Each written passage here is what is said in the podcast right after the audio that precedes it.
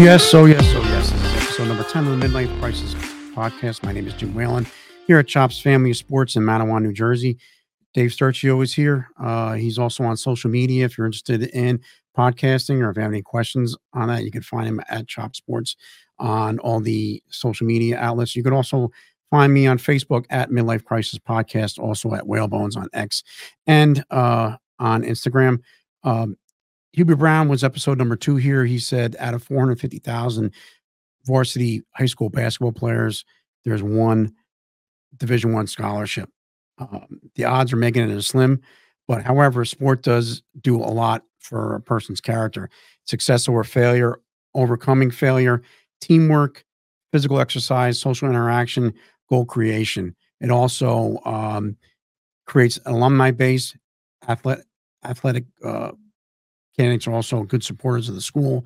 They usually give back. Uh, lastly, you're making great memories with uh, with the university and also the people that when you win together, you lose together. There's there's a bond. Uh, I'd like to thank my uh, cousin uh, Megan Houston Rose. Uh, she connected with my next guest. I wanted to get her on. She's in the college planning um, business. She has a company called College Solutions Windermere, based out of Florida she's booked up. So if you want to check her out, if you want to uh, have a son or daughter interested in college, she's very good. Megan's dad was a, uh, a great coach in Middletown South High School. Uh, he owned coach coach of the year for Star Ledger, the local paper in New Jersey, back in uh, 78, 79, when his team uh, went toe to toe with uh, Milt Wagner and David Thompson in Camden, one of the great Camden rivalries. Uh, he went double overtime. Unfortunately, he lost, but it was definitely one, probably one of the greatest games in New York New Jersey basketball history. My next guest uh, helps student athletes and gives them college notice. And if your if your child's looking to get involved with sports, be a manager in sports, he would be somebody you would, you would uh, want to go to. I talked enough on that. Without any further, here's Dave Morris. Uh, well, listen, Dave, thanks for your time, and uh, you know, thanks for meeting with me. I got your information from uh, Megan Houston Rose, my cousin. So I was going to do an episode about uh, like college planning, especially you know, I have two kids in college. Uh, they didn't they didn't really pursue um, that direction as far as going into uh, athletics. But you know, Megan referred me to you and said, you know, you're the guy to go to. So if you could just tell me a little bit about hmm, yeah, just a little bit about yourself, and then uh, you know what, and you work for a college athletic advising, and I mean, kind of just getting some maybe some tips and and, and uh, you know what things you could do. Okay. Mm.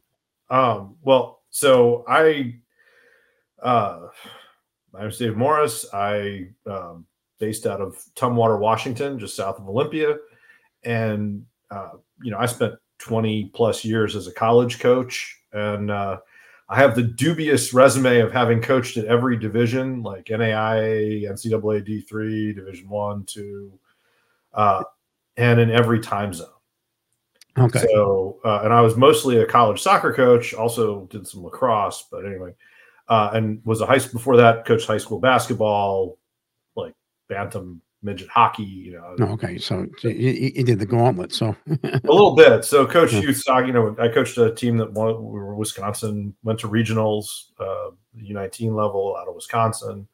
In, in girls soccer, I mean, I've, I've coached the club side, yeah. uh, different sports, college side, high school side and uh, you know, also if you're a college soccer coach, that's not really a full time gig a lot of places, right? So I also ran the School of Education, a couple different schools, wrote accreditation documents, you know, NCAA compliance, student athlete advisory committees. I mean, I've I've kind of worn a lot of hats over the years. So um, what happened is you get to a point where you realize that you know kind of what I'd always said, I suppose, which is that kids know more about the three thousand dollar car they kind of chugged to college in than they do about the three hundred thousand dollar education they're on the hook for. And I think that's crazy. I've always thought that. Yeah. And uh, you know, so I decided to go into practice to try to sort of fight that, and also to help kids. There's so much, you know, families get to, you know, your kid gets to be about 14 and or 15 and, and, and competitive athletics you know you kind of slide in nobody plans to do youth soccer and fly all over the place or aau basketball it's not when your kids like six or seven and they they kind of like playing you know or maybe yeah. they're 10 and somebody says hey your kid's pretty good you don't think about that you sort of, sl- you sort of generally fall into it And Yeah. then you start thinking about college, and then there's a million people trying to take you. The whole system's based on stress and kind of uh, FOMO, really. I mean, Yeah. you know, nobody's going to commit to a college as a sophomore if there's not a lot of stress and FOMO involved, right? They Right. be. But kids are starting to commit earlier just to kind of get the decision out. And then also kids are also kind of reneging on I guess it's like Well, like a it's a verbal commitment two-sided- and yeah, Yeah. There's a two-sided thing, right? You get verbal commitments. There- So to me, I what what I what college athletic advisor does, and that's my it's basically I'm college athletic is uh, you know, we try to pull the stress, like lift your burden a little bit. Because when you understand the process, then you're in charge of it. And it's this it's positive stress, right? It's like, oh, I have options and they're good ones. And this is how I can find out what my options are because there's so much sort of uh, garbage in the atmosphere, recruiting services, and all kinds of stuff. Mm. Like cutting through the noise is so hard, um, and that's what we really do for people is help them kind of cut through the noise, and then get up, ask the right people the right questions. So, like, if you want to know whether you can play, uh, you know, kids ask me all the time, like, well, how do I know if I'm a D1 college athlete? And I'm like, you know, I think it's kind of, I don't think that's a great question. You know, there's 350 something Division One schools, depending on what day of the week it is. yeah. And if one of those coaches in one of those sports wants you, you're a D1 athlete. But Yeah. there's a huge variation between the top of D1 and the bottom of D1. It's a bigger, there's more variation within each division than there is between the top teams in Division One, Two, and Three in most sports. So Yeah.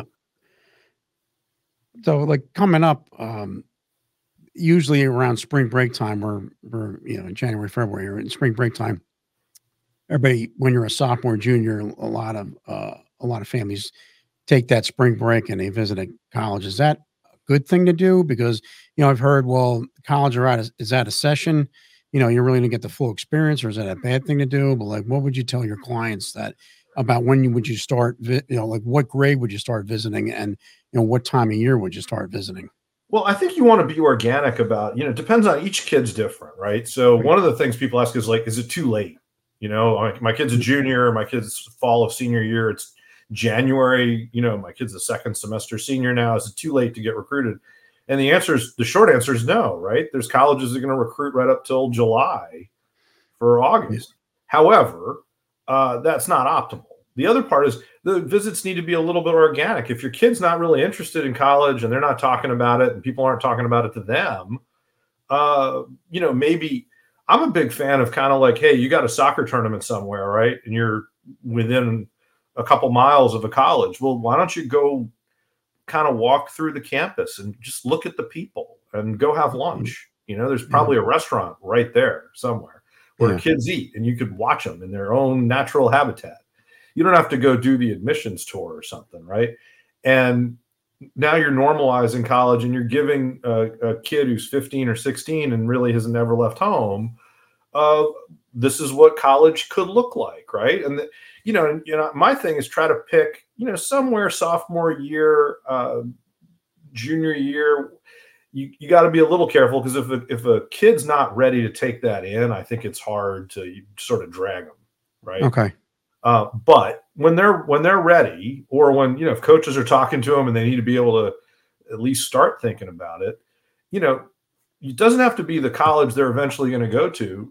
Start with like there's probably a large college within an hour or two of where you live. There's probably a sort of a middle-sized college, and there's probably a small college, you know, with a thousand or two thousand students. Go just see the campus, walk through, watch when classes get out. What does that look like?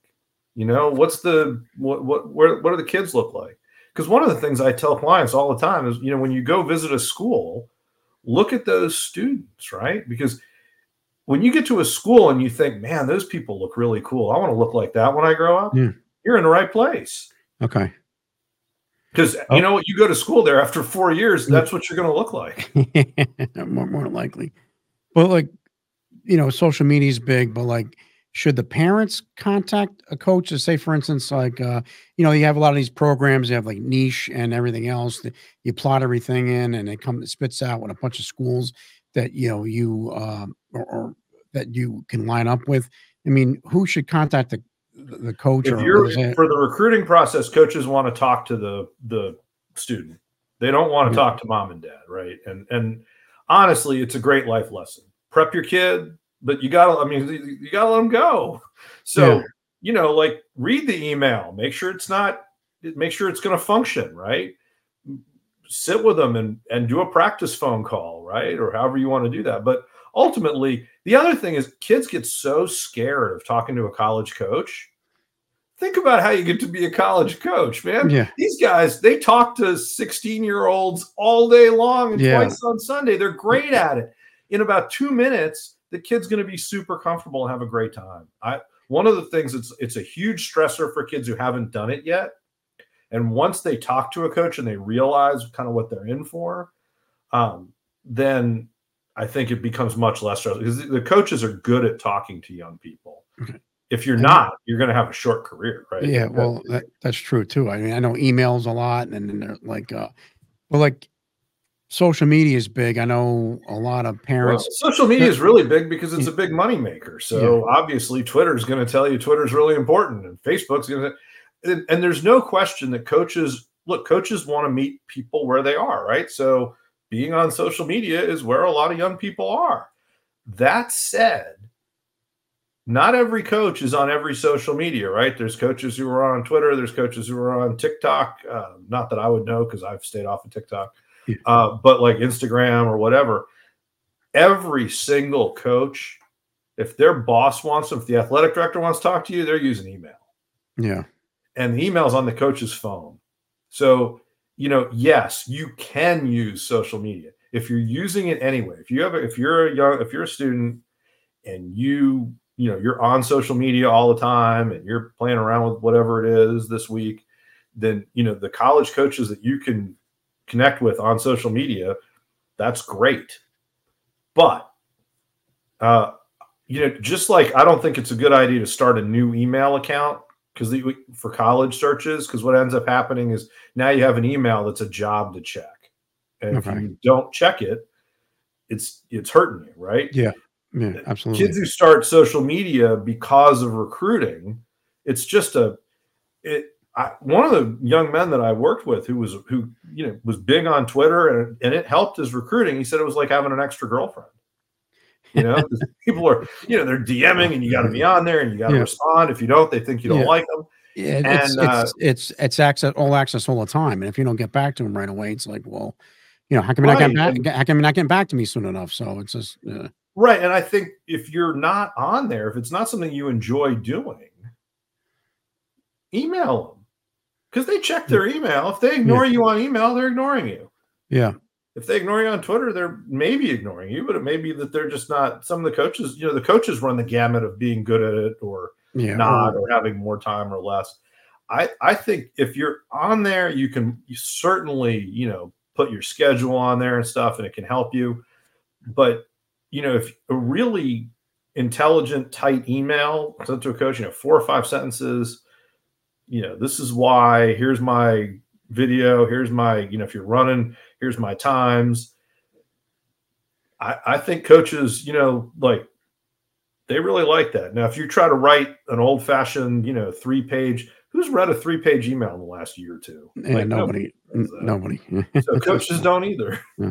So, just uh, I know every sport's differently. and You probably do do the gauntlet of sports, but like, should you go to like uh, some of these camps? Like, uh, I know like football, each each university will have like a a football camp, and they say that between junior and senior year. You know, soccer they might have these showcase tournaments, and of course you get these high level. So, like, Well, I think you got to not you got to be careful. You can't equate, you know, a camp like a football ID camp type thing or a soccer ID camp with like, you know, a, a surf. it's more like it's more like a showcase. So you're right. If you're I'm going uh, to me, the ID camp thing, you know, it was.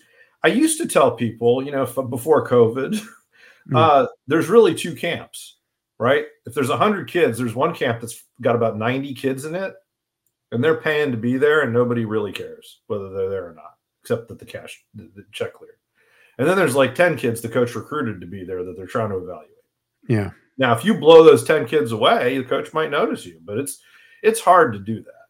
Yeah. You know, so yeah. that used to be the math in my head. Like, are the, you know, if you're the kid that they're really trying to get there, you know, like that might actually have some value because there are coaches who really do want to see you on their campus, have you meet the team, and that's the way they do it. Now, fast forward to 2024.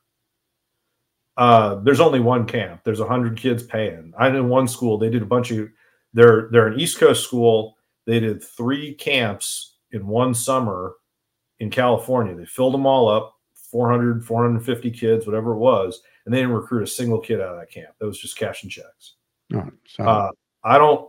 I, I think you know. You look at like University of Texas spends uh, what seven hundred thousand. It was almost a million dollars in a weekend. It was like seven hundred thousand dollars for four players to visit and their families, and like oh, wow, the geez. athletic ran a big thing about it. Yeah, yeah. And, you know, like okay, look, soccer coaches don't spend that kind of money, right? They're it's a totally different budget, but I think you've got to really kind of look in the mirror. Do you think you go from $700 million spent on hospitality and video taking care of recruits to oh yeah i'll recruit you pay me 200 bucks. Like i just think that's a bridge too far these days. Like if you're recruiting somebody you want them to come to campus you want them that's not you're not asking them for money too. Um, it doesn't mean it never happens but like i don't think the camp if their coach isn't talking to you and you're not being actively recruited i don't I don't see the camp thing as being a, a, an avenue. Now, I think it's really important in a lot of sports, whether it's it's basketball with AAU or it's soccer with you know MLS Next or ECNL or whatever. You've got to play where the college coaches are watching because they value seeing you. Yeah, and that that's what you've got to do. Football, I, you know, like football's all about video, right? I mean, every you can have your whole season in five minutes yeah, well, they got the Hudl accounts and, and all these other things that they can. Yeah, they can, and, and so. that's going to determine. And then coaches will say, "Hey, come visit" or whatever, and they'll do these visit yeah. days. But the, I don't think the camps are are real big for that. I, I think the camps are moneymaker. Now, where it can be valuable, partially, it's like you know, if it's fifty bucks to do three hours at Emory or whatever, and you like Emory, well, why not go see the campus and meet yeah. the kids and meet the yeah. coach? Like, you know, and and will it help you get recruited? Probably not. But is it worth it? You know, as a shallow play for sure. If it's some kind of crazy thing where it's a thousand dollars and you got to fly in there and you're like investing all this money and like no, then it's not worth it. Yeah. Uh, so Creighton baseball should give them a shout out. They do a video of every pitcher at their. They do like a little one day ID camp, whatever they call it, and uh, they do a video breakdown where the coach like gets on and they break it down. There's little circles and arrows, and your foot's not flat. You know, when you land, and if you do this, you can get more speed. I mean, it was really interesting, and every kid walks away with that video. To yeah. me, that was that was nice. You're not getting recruited at Creighton, maybe, but it's like yeah. it's well, really if you want to be a better player.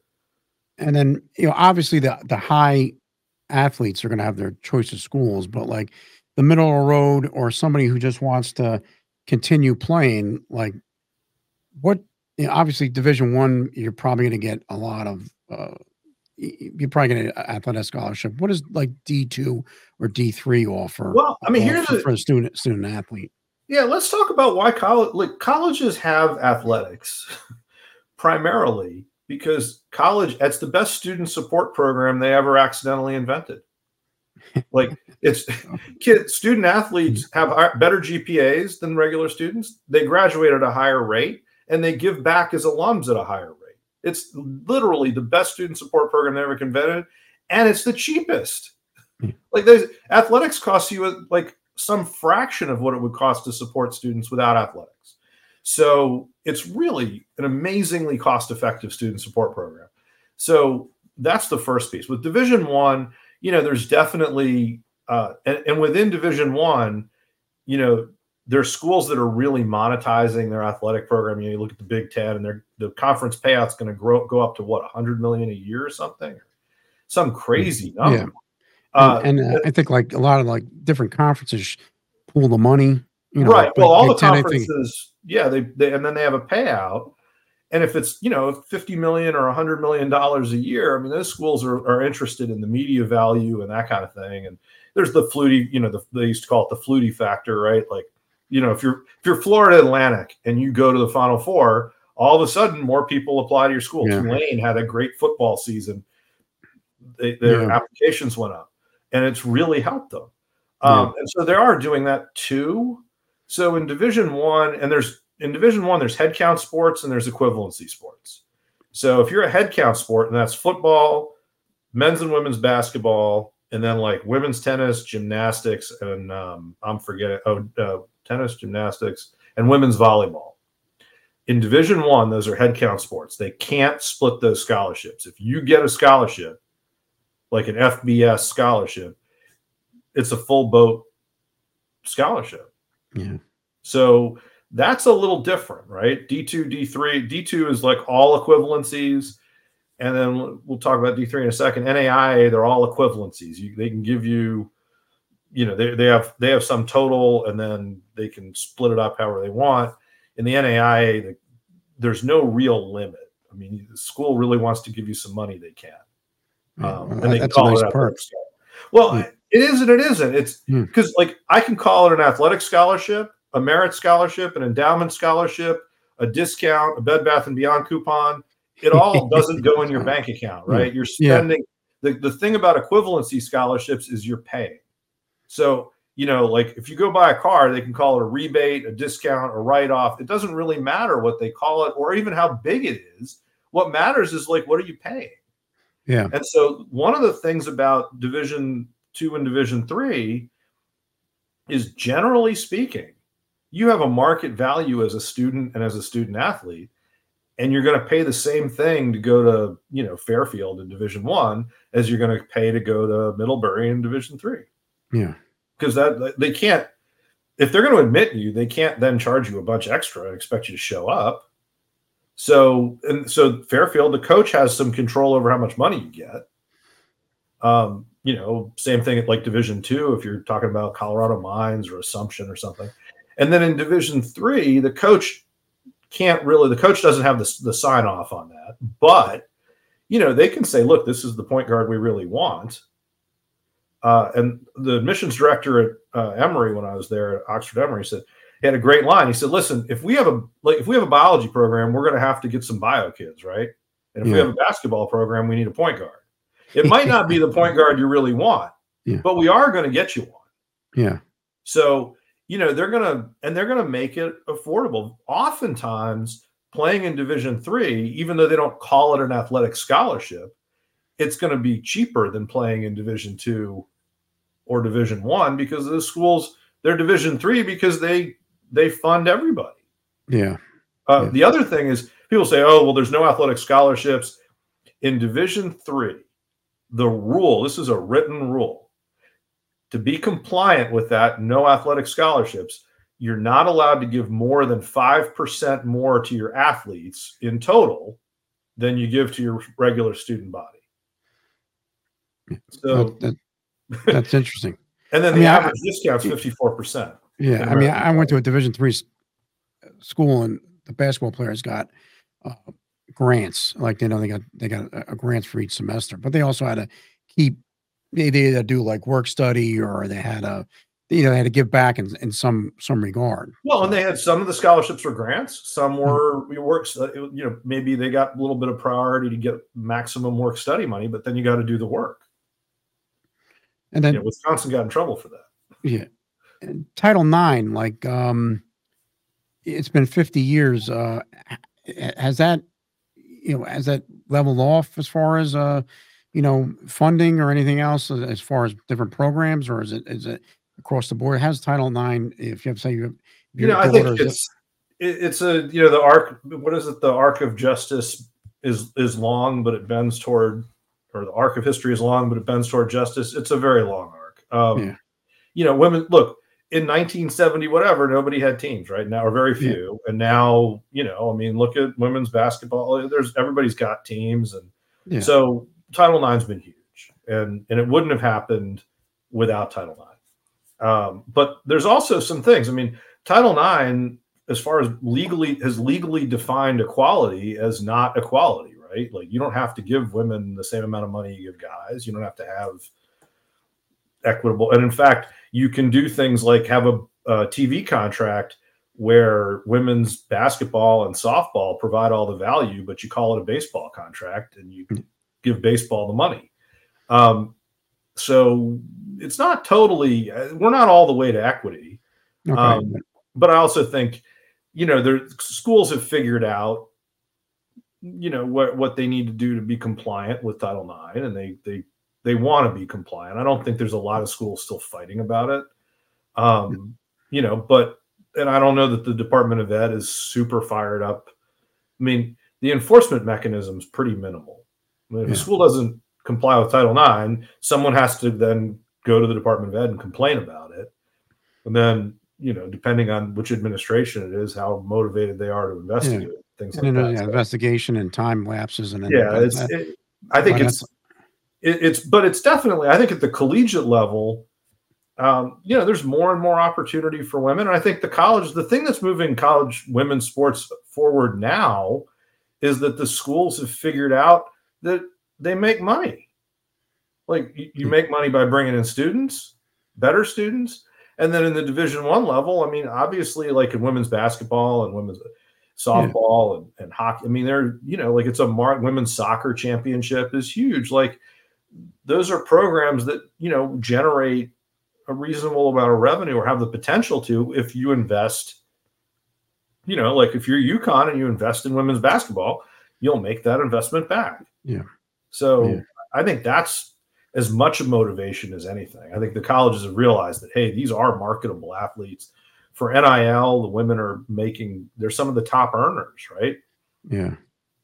And and like what getting back to like what are some of the c- common mistakes like parents and athletes make during the process? Like you you kind of see that that had to be corrected. Well, I think the the first thing is is really um, kind of asking their local high school coach or their club coach, like, "Oh, well, where should I play in college? Where am I good enough?"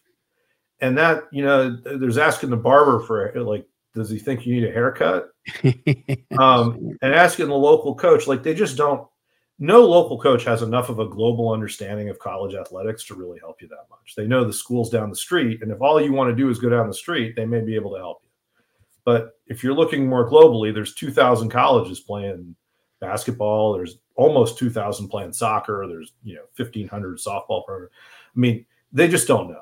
So Yeah. the, the way to get that answer is to figure out what are the best fit colleges for you. I think it's a two sided process, and then let's talk. You know, email coaches like, hey, take a look at my video or here are my times, and you can compare yourself a little bit. Like, you know, if if you're not uh, you know, if you're not one of the better, like if you're not an all conference, whatever, or you're not qualifying for state and track or whatever, you know, like it's pretty tough. Stanford's probably going to be a bridge too far, right? yeah. So, you know, but there's other schools besides all the attention in colleges is based on this very narrow kind of list at the top.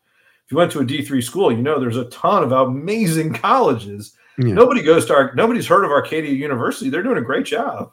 It's a great school. They send kids abroad. They do all kinds of cool stuff. And you know, they're over in, in outside Philly. It's a nice school. And Yeah. people just don't know about it. And there's a million of those. So, you know, you got to reach out to coaches and be somewhat ag- I hate to use the word aggressive because people interpret it as like, oh, I, I want to go to Duke, so I'm going to be aggressively emailing Duke every other day. That's not that kind of aggressive but be aggressive in terms of identifying schools at different levels and having a balanced, you know, send out 15 emails, hit some D1s, hit some D2s, hit some D3s, hit an NAI school or two, hit- you know, and see what you get back. Yeah. I guess And- like the, the old adage is of reach, target, safety. So just kind of Yeah, and I think those are the th- those are the three aspects in, in college. Like Yeah, and I think I guess I like to look at it as like talent. The other thing is recognize that talent evaluation is completely bonkers and broken.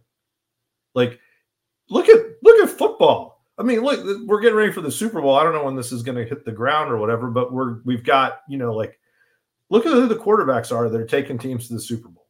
You've got Hmm. billions of dollars. Every smart guy knows his whole career is about identifying quarterback. They got videotape of everything the guy's done since he turned 11, right? They can, if they want to take blood, urine samples, whatever. Private investigators make Yeah. them take 50 different Yeah. tests, right? Get them on the field and do all. And and like, what are they batting exactly? Identifying quarterbacks, like pretty close to like five, 95 percent Yeah. wrong. There's a I lot more misses than there are makes. That's Yeah, sure. so, Now, now think about a college coach. Like, take a college soccer coach or a college basketball coach. There's one or two guys, right, doing the recruiting at every school. There's 17,000 high school teams, plus all the AAU teams or club teams or whatever, uh, plus the whole world, right? Because there's internationals. Yeah. So they're watching somebody for 15 minutes and making a decision. Like, you got to recognize that they're not it's not really about like if a coach says, "Hey, you can't play here," or my fa- the other thing is don't take them literally. Like they're not going to say that. They're going to say like, "Oh yeah, we're full. You're a little too." late." yeah. and you need to appreciate. You don't want college coaches looking kids in the eye and saying, "Hey, you suck." Right? That's not a useful thing. Yeah. But you also have to remember when they say you're too late, you're too late for them. you're not too Yeah. late for the process. Yeah. Um, and you know, you can also like something changes out of a fencing recruit, fencing student athlete, and she was told by Duke and Columbia, you know, you're just a little too late. And she she's like, what do I do? I said, you gotta you have your zonal big tournament coming up. And in fencing, you compete against the college kids. Like stick the pointy end and the college kids a couple times. Let's see what happens. Well, she won Hmm. the tournament. So all of a sudden, Duke had a spot open up for her. Oh, Columbia, you know, like it's Mhm. not. Don't worry about it. You know, you're going to find your spot. There's just like because one of the things is you'll hear these stats only five percent or two percent or whatever it is going to go, but eighty percent of the student athletes in high school self-select. They go, you know what, I'm done. It's time to do something else. So if you want to play, there's a spot for you. And really, you know, you want to get engaged as a sophomore or junior in that process. Just because a coach can't respond, in most sports, they can't talk to you until the summer between your sophomore and junior year. You know, hockey, they can go earlier. Baseball, it's like September. But um, you can email them. There's no NCAA violation for you to talk to them. You can call them until they answer the phone and you can talk to them. Yeah. Uh, What about, like? Yeah. And what about like current trends you see? Like, is transferring uh, a thing well, now? the Like, is- transfer portal has gotten, I think, a lot of attention. And there was a COVID, you know, so everybody got an extra year or two for Yeah. COVID. And there were guys, I mean, everybody knows there were like guys who were ready to, they're, they're like practically ready for Social Security and they still have eligibility. Uh, but that's that's kind of that bubble's gone now, Hmm. right? So now when you hear about kids transferring, um, like Syracuse just signed like 11 kids out of the transfer portal or 10 kids out of transfer portal for soccer. And it's like, oh, that's taking all these spots. Well, no, it's not. Every kid they took in the transfer portal just opened a spot up. yeah. Like Well, they're not way- at it's a good Syracuse. Yeah. But the other part is that's for so those kids are coming in this spring. You know what's going to happen in Syracuse in May? Some of those kids are going to leave. And the NCAA limit on tra- what's happened is the NCAA limit on transferring has been they're now subject to a temporary restraining order. So they can't limit how many times you transfer. Yeah. I don't know what the courts are going to do with that. I there's yeah. a like, a legal landscape that's changed. But in terms of transferring, like I think it's created a situation where it's even more important for you to really get to know the coach a little bit and and make your best choice for kind of we used to call it the broken leg test, right? Find the right school where you're going to be happy no matter what. yeah. That's going to give you the resilience if things are difficult freshman because it you know, not everybody goes to college and starts their freshman year. You know, like you just think about nobody expects to start freshman year of high school, and then they graduate high school and they think, oh, well, I'll just go start at you know Michigan or something. That's not how it works. Yeah. So there's there's a, there is a lot of transferring, but I think the other part is there used to be it was it just wasn't tallied. You know, kids would quit after freshman year. They'd be like, "Yeah, college sports isn't for me," which is perfectly fine. Um, and nobody was really keeping track of that. Now they go in the portal and then they quit. Yeah. So there are kids who go in the portal and don't go anywhere. But I think a lot of that is like they look around and they're like, "Yeah, this isn't none of the. I, I'd rather just go to school at X place and not Yeah. play." And Um, and what about like kids also transfer and find a good, you know, and I think it's important, you know, coaches were able to leave, right? And kids were stuck. and that wasn't fair. Yeah. Yeah, that's that's true too. But like, what, like, um, what about like support staff? I mean, some of these institutions have, you know, uh, ball boys and managers and everything else. I mean, do you help with that too as well? Like as Um, far I as like, hey, let, like, listen, I know I'm not good enough to play here, but academically I can go here. So do you help with that and say, hey, what should I say or do? And say, do you have any open positions in, or if I want to go into sports management or I want to be a coach or or something like that. Like, uh, y- you know, you're not really the athlete, but you want to still be around the sport. Well, and that was my path, right? I went to Michigan because Red Berenson, who had just been hired as the hockey coach, said I could come and help with filming and be a manager. And when I Hmm. visited Michigan, I went and saw him, and he said, "Yeah, sure." So I definitely have clients where we talk about like analytics. That's one of the big ones is the sports analytics piece. I think that's a growth. You know, if you're a good math student, everybody Yeah. wants Yeah. Um, Yeah. And I think you know there's certainly places, and you can be strategic about. And colleges, there's there's schools like North Carolina where they have scholarships for managers. Yeah. I mean, a lot of them do are that, you know, limited, but you might work, work your way up to it. Like they might offer a junior or senior year. So, Yeah, or well, there's. I mean, it just depends on the program. A lot of them will. I mean, they'll pay your work study, but they'll also there's schools that will on the way in scholarship you as a manager. You know, they Yeah. have a certain number. You know, they're usually not big, big scholarships, but some of them. mean, Are, I mean, North Carolina, they were full ride. You know, Dean Smith famously had full ride scholarship managers. I don't know I if they still do it, but um, well, I, I mean, suspect, I'm, I'm some other places are doing, but uh, just get back to you. Like, like what do you offer? Somebody, somebody sees this and like, where can they find you and what do you offer? Well, they can find me. It's collegeathleticadvisor.com. I'm on the web. If you type college athletic advisor into Google, I seem to come up. I'm kind of proud of that because I don't do any marketing or I don't understand the internet. It just happened. Yeah. Uh, but anyway, the that's how you find me. Uh, or you can find me on Twitter, CA Coach Dave, Instagram, College Athletic Advisor, Facebook. Um, you know, or you can just email Dave at collegeathleticadvisor.com, right? Uh, I'm, my cell number's on the internet. Yeah. I'm a brave man. Uh, but anyway, the um, what I really do is it's really there's there's three parts, kind of the developmental triangle. We're 360 degree support at College Athletic Advisor, so I can help you with your uh, you know recruiting process and communication and decoding like when do you start, what pieces do we need to create to get coaches' attention, those kinds those kinds of sort of standard recruiting questions, and then the second part is the academic like how do you make sure your academic plans you know meet ncaa requirements align with you know if you want to go play at harvard you know you probably need to take calculus you know Yeah. or if not you got to think about you got to be strategic um, make sure your coursework aligns with your academic goals for your future right And when should somebody like reach out to you as far as like when? like, um, when I think you know. Look, I'll work with kids. I have Hmm. transfer clients. I've got clients who come in as seniors and juniors. I think ideally freshman, sophomore, because we can have a meeting really do about talk about academic planning. The longer you wait, the more the academic ship has sailed before we talk. yeah, Most parents like when I look at the kid and I say, "Listen, I'm telling you this as a college coach. Every tenth of a GPA point that you raise your GPA is going to help you. You know, whether you're going from 2.7 to 2.8 or 3.8 to 3.9, more schools, better schools, cheaper schools, like every time. Uh, the other thing I do is a lot of strategic planning for your development as a student athlete. So, like making sure, you know, if you're a basketball player and you're not getting a lot of playing time, you know, how, what do we do? Like, partial, do you plant your feet? Like, strength and conditioning, outside coaching. Uh, do you need to transfer? I just helped a kid transfer. Like he got cut at his high school, uh, transferred to another high school. Now he's averaging 12 points a game. Like, you know, everybody's different how they evaluate talent. If you want to have a future, you got to play, right? You can't go to Yeah. college after not playing. So um, pieces like that, things like mental skills coaching, you know, I'll refer people for sports psychology, things like that. Um, also, just monitoring your health. I mean, we had one client who, you know, his shoulder was bugging him and he was kind of playing through it. And the trainer said he could play through it, just rest it.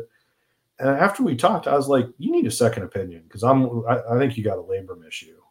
yeah, Sure enough, um, so I, I was able to refer him to the one of the orthopedic people that the Giants, San Francisco Giants use.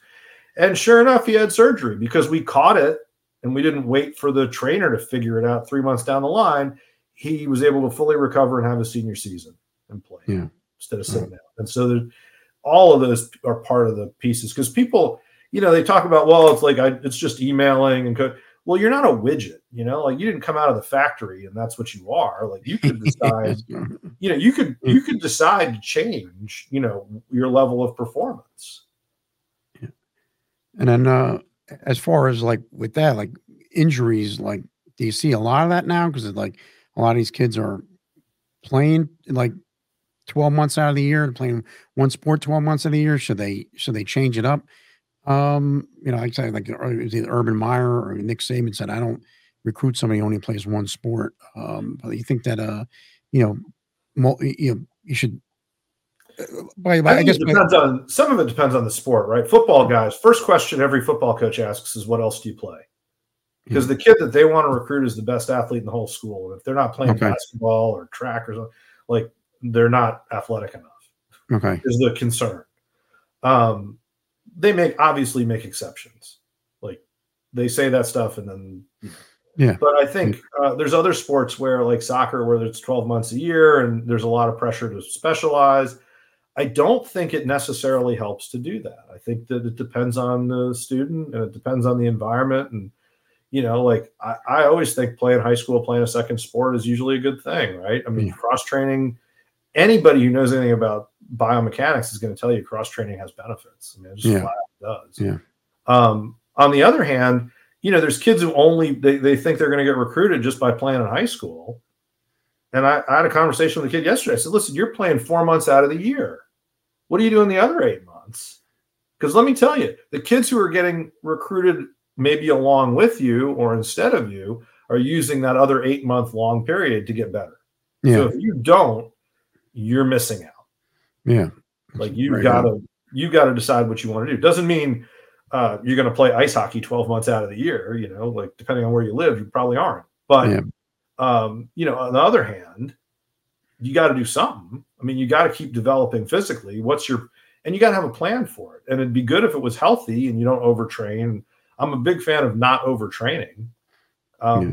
But and I think injuries. I really wonder. I mean, you get a lot of kids. I, I just did a like a one minute reel about uh, what ha- what do you do if you get hurt? You know what what what do you do? Like, do you just stop with your recruiting process? yeah, And that's no. Like, if you get if you have a significant injury, like an ACL injury, you need to make sure you reach out to coaches right then, because that's where you still have video that's recent yeah, of performances that are recent. You can say, "Hey, look, I just played here. I did this. Here's my video. Um, I'm going to be out for a little bit. I'm estimating, you know, I think I'll be back by time X." Because the truth is, like, college coaches don't love it when you get hurt, obviously. But you know, if I'm a college coach, I'm a lot more interested in what you're going to do when you show up on our campus than what you're doing tomorrow. Yeah. Well, I was And like I Brett, you're going to be healthy. yeah, and that was like the Brett Favre story. Like he went, I guess, or Southern Mississippi, and the one guy said, "Well, did you see him before he got into a car accident?" And like you know, then they uh, the Green Bay Packers drafted him. So sometimes, you know, because of an injury, you are off the off the radar, and you know, not not too many coaches see it. But just I, I want to wrap it up a little, David. Th- thanks Yeah. for your time, and thanks for you know putting me on the schedule. So if somebody wanted to reach out to you um and the email you like what what's usually the process and like you know you have what's the what, what's like the packages and also you have a, a couple other people in your in your organization as well I, I do have some folks to bounce some things off of, but really, when you hire college athletic advisor, you're hiring me. okay Um, and you know, we do have a couple different packages. Um, our pricing is uh, in flux right now, to be totally honest. okay yeah yeah Uh, but we try to be accessible. Anybody who asks gets a free half hour. If you email Okay. me, call me, whatever, we have a thing on our website where you can say, "Hey, uh, give me three college recommendations," and you fill out our survey, and I'll give you three colleges that fit whatever you tell me in the survey. yeah And you come back and say, "Hey, can I have half? Like, I'd love to chat." Yeah. We'll give anybody a free half hour. You can also schedule on the website a you know a paid hour, and you know that's that's a little bit different. But my thing is, if we can help you in an hour, honestly, I'm happy to help you, and you're not my client. Okay. You want Yeah. more individual, then you know we have we do a, a called an impact plan, which is a five hour package, and then we have the unlimited, which is the full comprehensive. Most of my clients have a, a like people you know who are college counselors have a college counselor, and then they refer them to me to help with the athletic piece as an Mhm. add on, because I'm really you know if you're going to talk to somebody about kind of the nexus of athletics and academics. Um, I think that's an area where I, I bring a unique level of expertise. Yeah. Well, listen, Dave, thanks for uh, speaking to me today. I'm sure that you're probably, hopefully, this gets to the right people, get a couple more clients. But you know, my cousin Megan, uh, you know, said you were the you were the best. I said I was going to interview her. She said you don't need me. You need uh, Dave Morris. I said he- Well, I'm, I'm flattered that Megan So- says that. Yeah, know. so I don't know where you guys met or anything else, but I mean, Megan's, you know, I know her client list is full. So, you know, so I think that, you know, she's doing a good job too. So, Oh, absolutely. No, I think it, it, it's a lot of fun, and you get to mm. help kids, and so Yeah.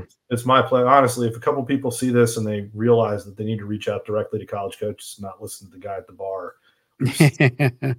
well, I, I like it because we covered Arcadia College, Creighton baseball, you know, University uh, of Texas and Michigan hockey. So it's just, uh, you know, you, you definitely covered all bases. And like, you know, there's a lot of, there's a lot of schools, like you talk about Middlebury, the, the, the, the little Ivy schools. I mean, they offer uh, up in New England, they offer a lot. I mean, you, you know, it's Oh. good, good academic schools. They got good sports. They got good alumni.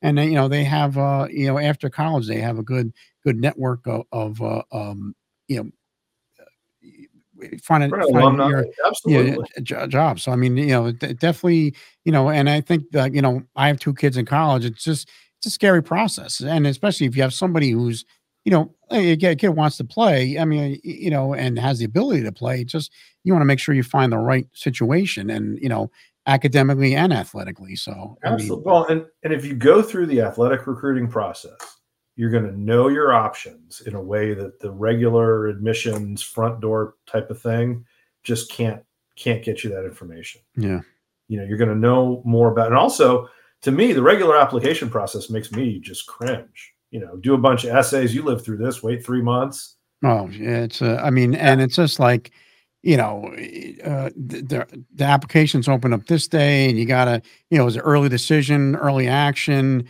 Um, you know, you know, like a reach, you know, your reach target, uh, safety. Right, you're writing you know. essays for like a dozen schools. If you're a recruited athlete, like the coach will tell you right away, like, yeah, we can get you in.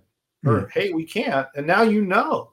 And you don't have to wait three months or write six essays or whatever it is. It's I, I'm a big fan of athletic like from that standpoint, people are always like, Well, what if I'm not good enough or something? Like, well, it's never that you're not good enough. There's always a school for you. But if it doesn't align with academics, you could choose just, you know what, I like hmm. where I can get in academically and the sports is Yeah. important to me. I play club, whatever. But you know, going through that process is just going to give you so much more information and better information. And it it eliminates a lot of the time that gets wasted, in my view. Like Yeah. because you you know you want to well, well maybe Georgetown will take me. yeah, yeah, yeah, yeah, yeah. So, well, Melissa, thanks for your time, and uh, you know, I, I appreciate it. I hope uh, you know, a couple of years, uh, you know, my my daughter's 13. Maybe I could uh, reach out and you can have you come back on the show if I'm still doing it. So I appreciate it. And I, I appreciate your time and, and good luck to you and, uh, you know, uh, continued success. Well, thank you very much. Yeah. It's been a pleasure, really. All right. Thanks for having me. Yes. Thanks, Dave. And good luck to you. You too. Thanks, Dave, for your time. You know, follow up the episode. You can contact him uh, if you have a son or daughter interested in college, interested in college athletics. He has a wealth of knowledge. I also like to thank my cousin uh, Megan Houston Rose from College Solutions about uh, uh, giving me Dave's uh, information setting up this interview. Uh, also, you can follow us on social media at Facebook at Midlife Crisis and also on X and Instagram at Whalebones, Whalebones with a Z. Look forward to another episode. Thank you for support and contact me if you have any questions, concerns, or comments. I'd love to hear from you. Have a great day.